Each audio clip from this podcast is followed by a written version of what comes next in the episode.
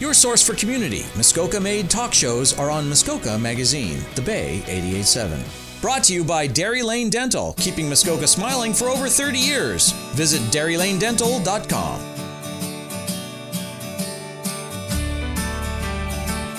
Good morning, Muskoka, and happy Saturday morning. I'm Kelly, local art therapist and phototherapy specialist here in downtown Huntsville. And I'm your host of Mental Floor Art, the show that offers creative alternatives to talking it out. And as you know, the show is about you and your daily concerns, and I'm just here on the other side of this mic to support you with those concerns using a variety of art or photo based activities. Little something from me to you to help you see when you're stuck, where you're stuck, help you change your focus, and perhaps help you view your world just a little bit differently. So let's get right into this week's episode and topic of conversation, which is a good one because one time or another, each and every one of us has fallen prey to this, or as Guy Fieri would say, been on point. I know, it sounds a little vague, doesn't it? Have I at least piqued your interest and curiosity with the Guy Fieri reference? I hope so. However, I also hope you won't be disappointed when you find out that this week's topic of conversation has nothing to do with food. In fact, far from it. This week's topic of conversation is actually centered around a social model of human interaction a social model called the Karpman drama triangle.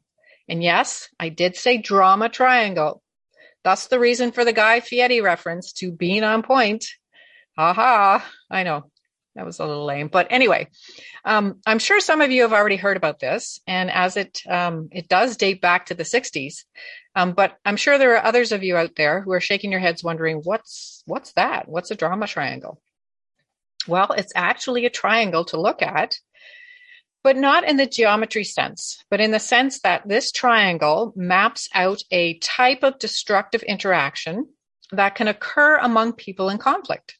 So this triangle um, was created and proposed, like I said, back in the 60s by a psychiatrist named Stephen Karpman.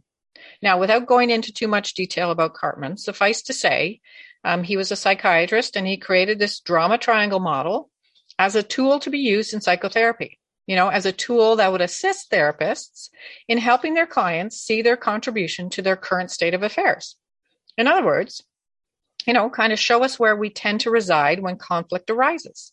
Show us where we gravitate to in terms of how we see ourselves and the situation and deal with that conflict. You know, do we stay stuck in one persona or another?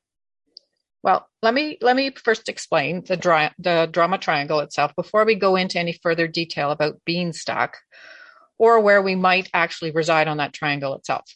So, Karpman used the, dra- uh, the triangle shape as a way to demonstrate the three roles that people play when it comes to drama intense relationship interactions and as a way to show or model the, the connection between personal responsibility and power and conflicts and the shifting roles people play.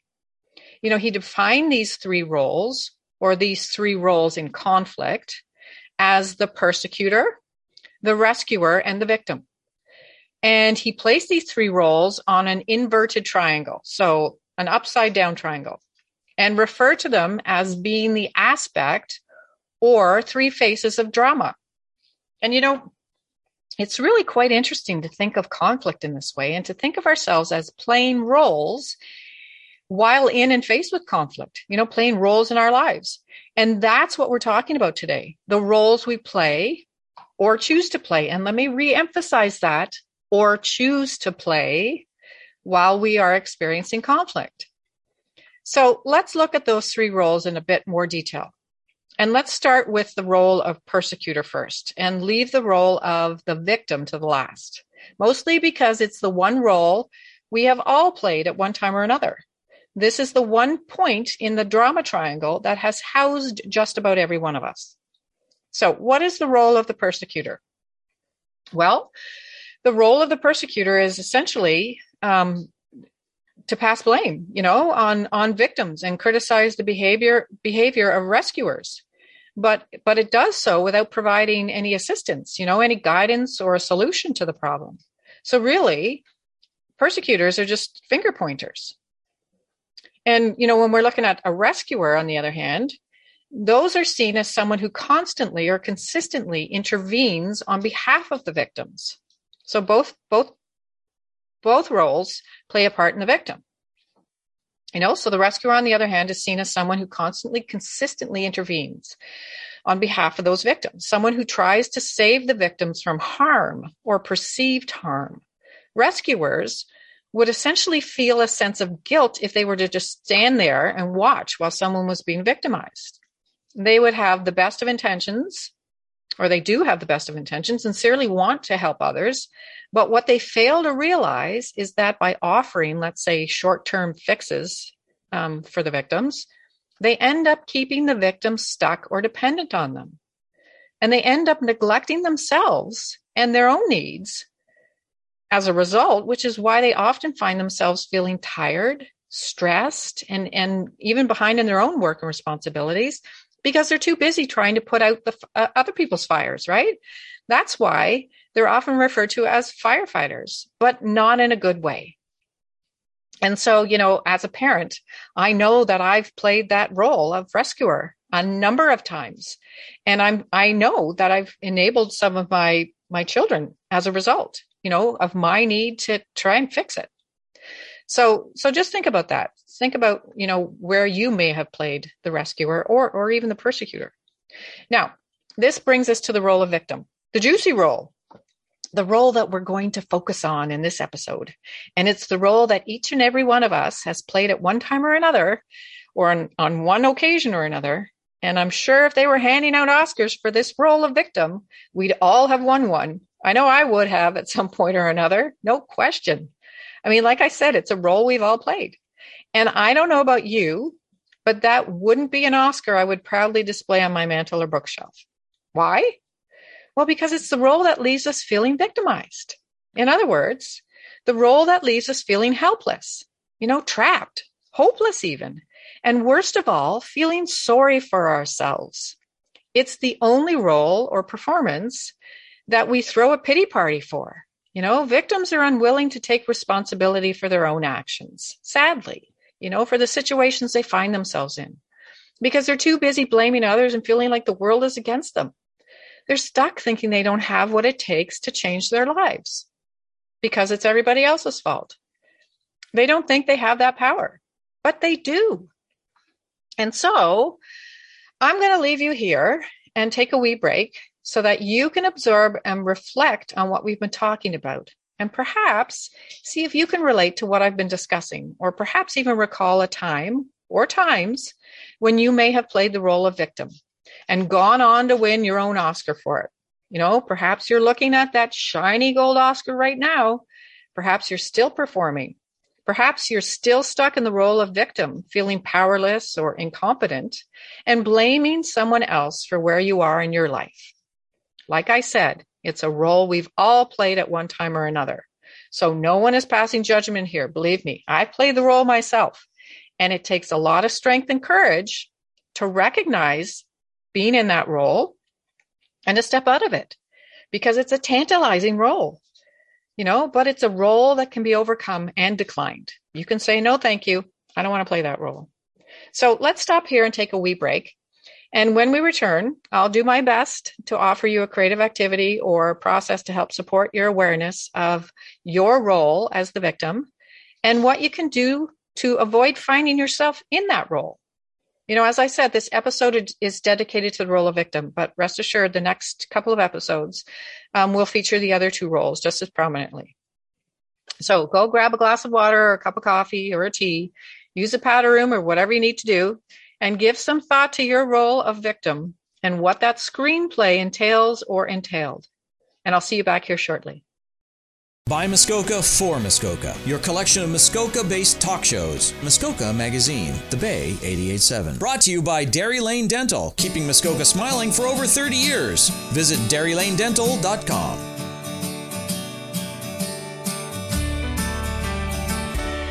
Welcome back to Mental for Art. I'm Kelly, your host and local art therapist, phototherapy specialist. If you just tuned into the show, hello, you have a few episodes of Mental for Art you can look forward to and catch up on. And let me just say welcome.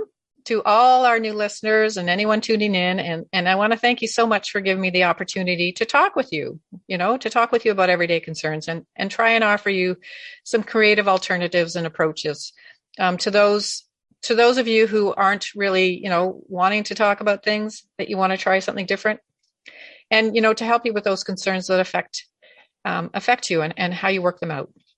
So again, if you're just tuning in, today we're on point with the role of the victim.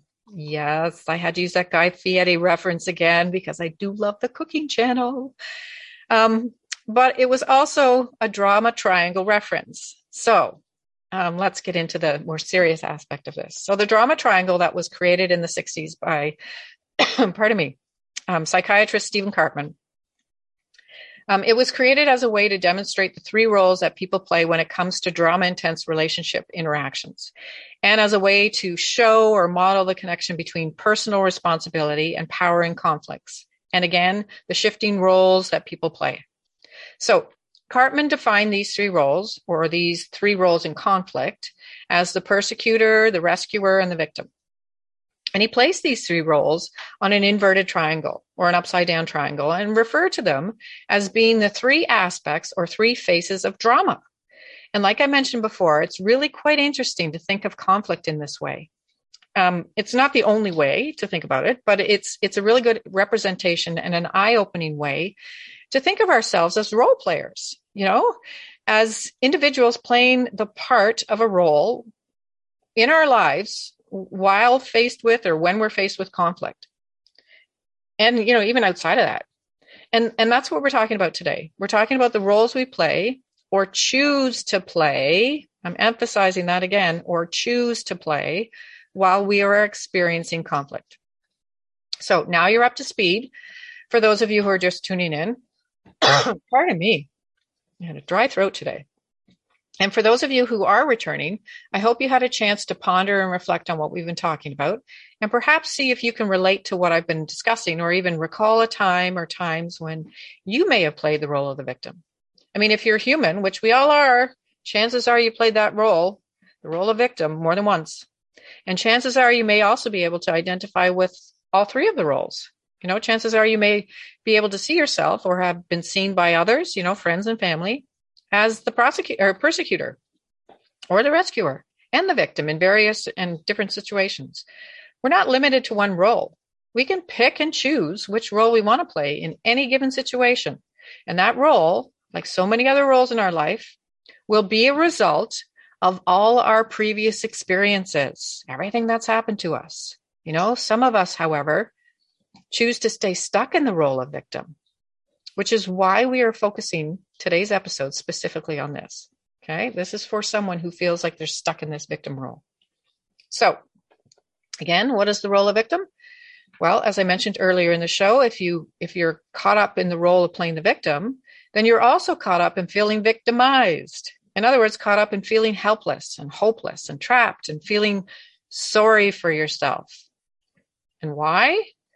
Well, because victims sadly unwillingly they they don't like to take responsibility for their own actions you know for the situations they find themselves in. Because they're too busy blaming others and feeling like the world is against them. You know that old woe is me. They're stuck thinking they don't have what it takes to change their lives. That they don't possess that power. But like i said before they do. And if you find yourself playing this role then you have that power too. So now i do want to be clear here though, that I, I'm not referring to those who have been mentally or physically victimized. I mean, that's legitimate. I am solely referring to those of us who choose the role of victim, not those who have had the role forced on them.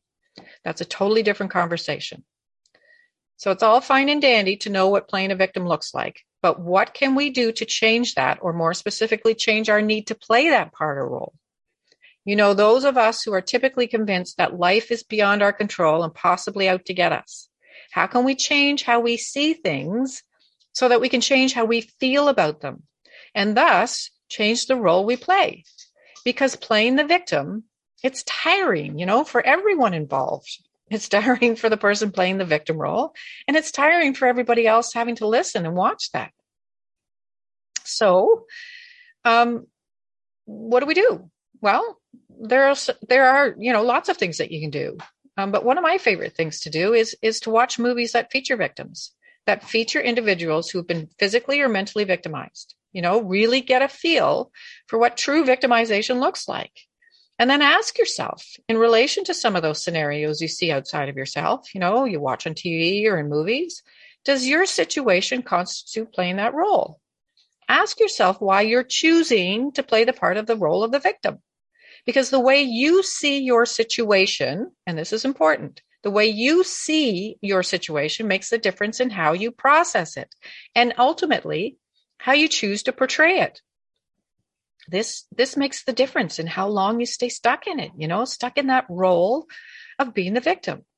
So watch a few, sorry, watch a few movies that feature real victims and see what happens. Perhaps you'll even watch a few you thought featured real victims only to find out or recognize that they're not really victims, but that they're choosing to play that role. You know, they're choosing to play the role of the victim.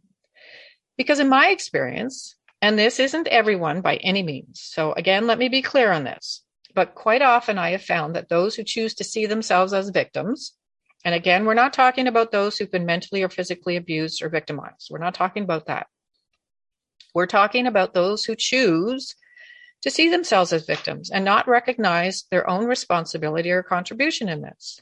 These individuals, and I have been guilty of this too, often feel less than, not enough, and unworthy. I mean, I, I, can remember many instances. And, you know, these individuals, they look for attention wherever they can get it. That feels sorry for me kind of attention.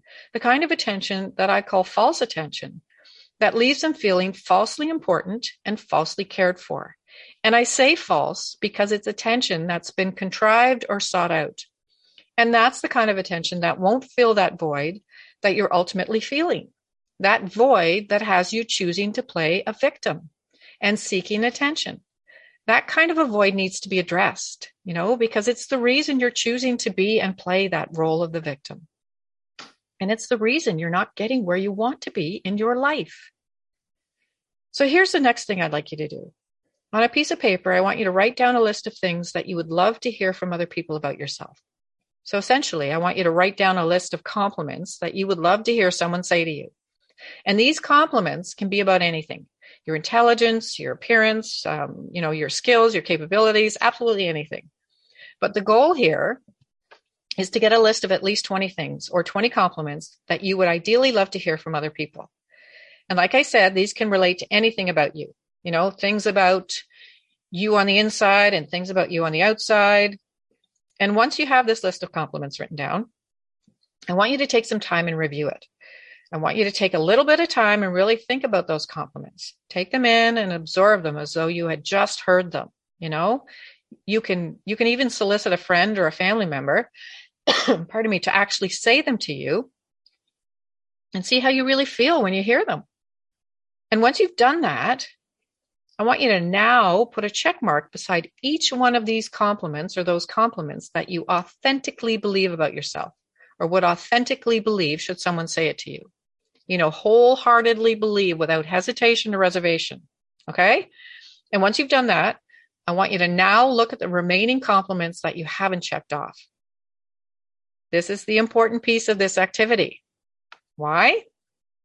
Because these compliments that you haven't checked off and don't wholeheartedly believe about yourself are the voids that you are feeling. These are the voids that you seek attention for. Attention from others that will hopefully fill you up, hopefully fill those voids. And these, my friends, are the voids for the things about yourself that keep you stuck and keep you playing the role of the victim.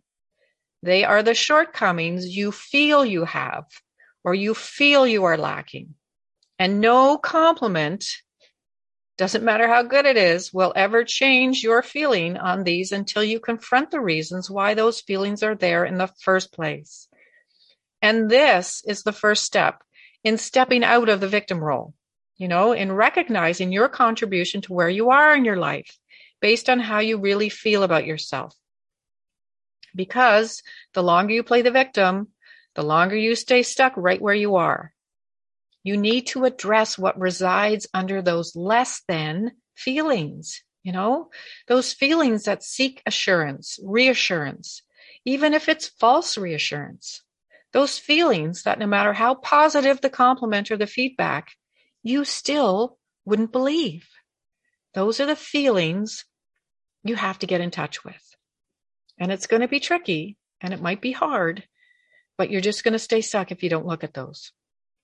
And that, my friends, is a creative start to stepping out of the victim role and into one of confidence. So this brings us to the end of this month's episode of Mental for Art.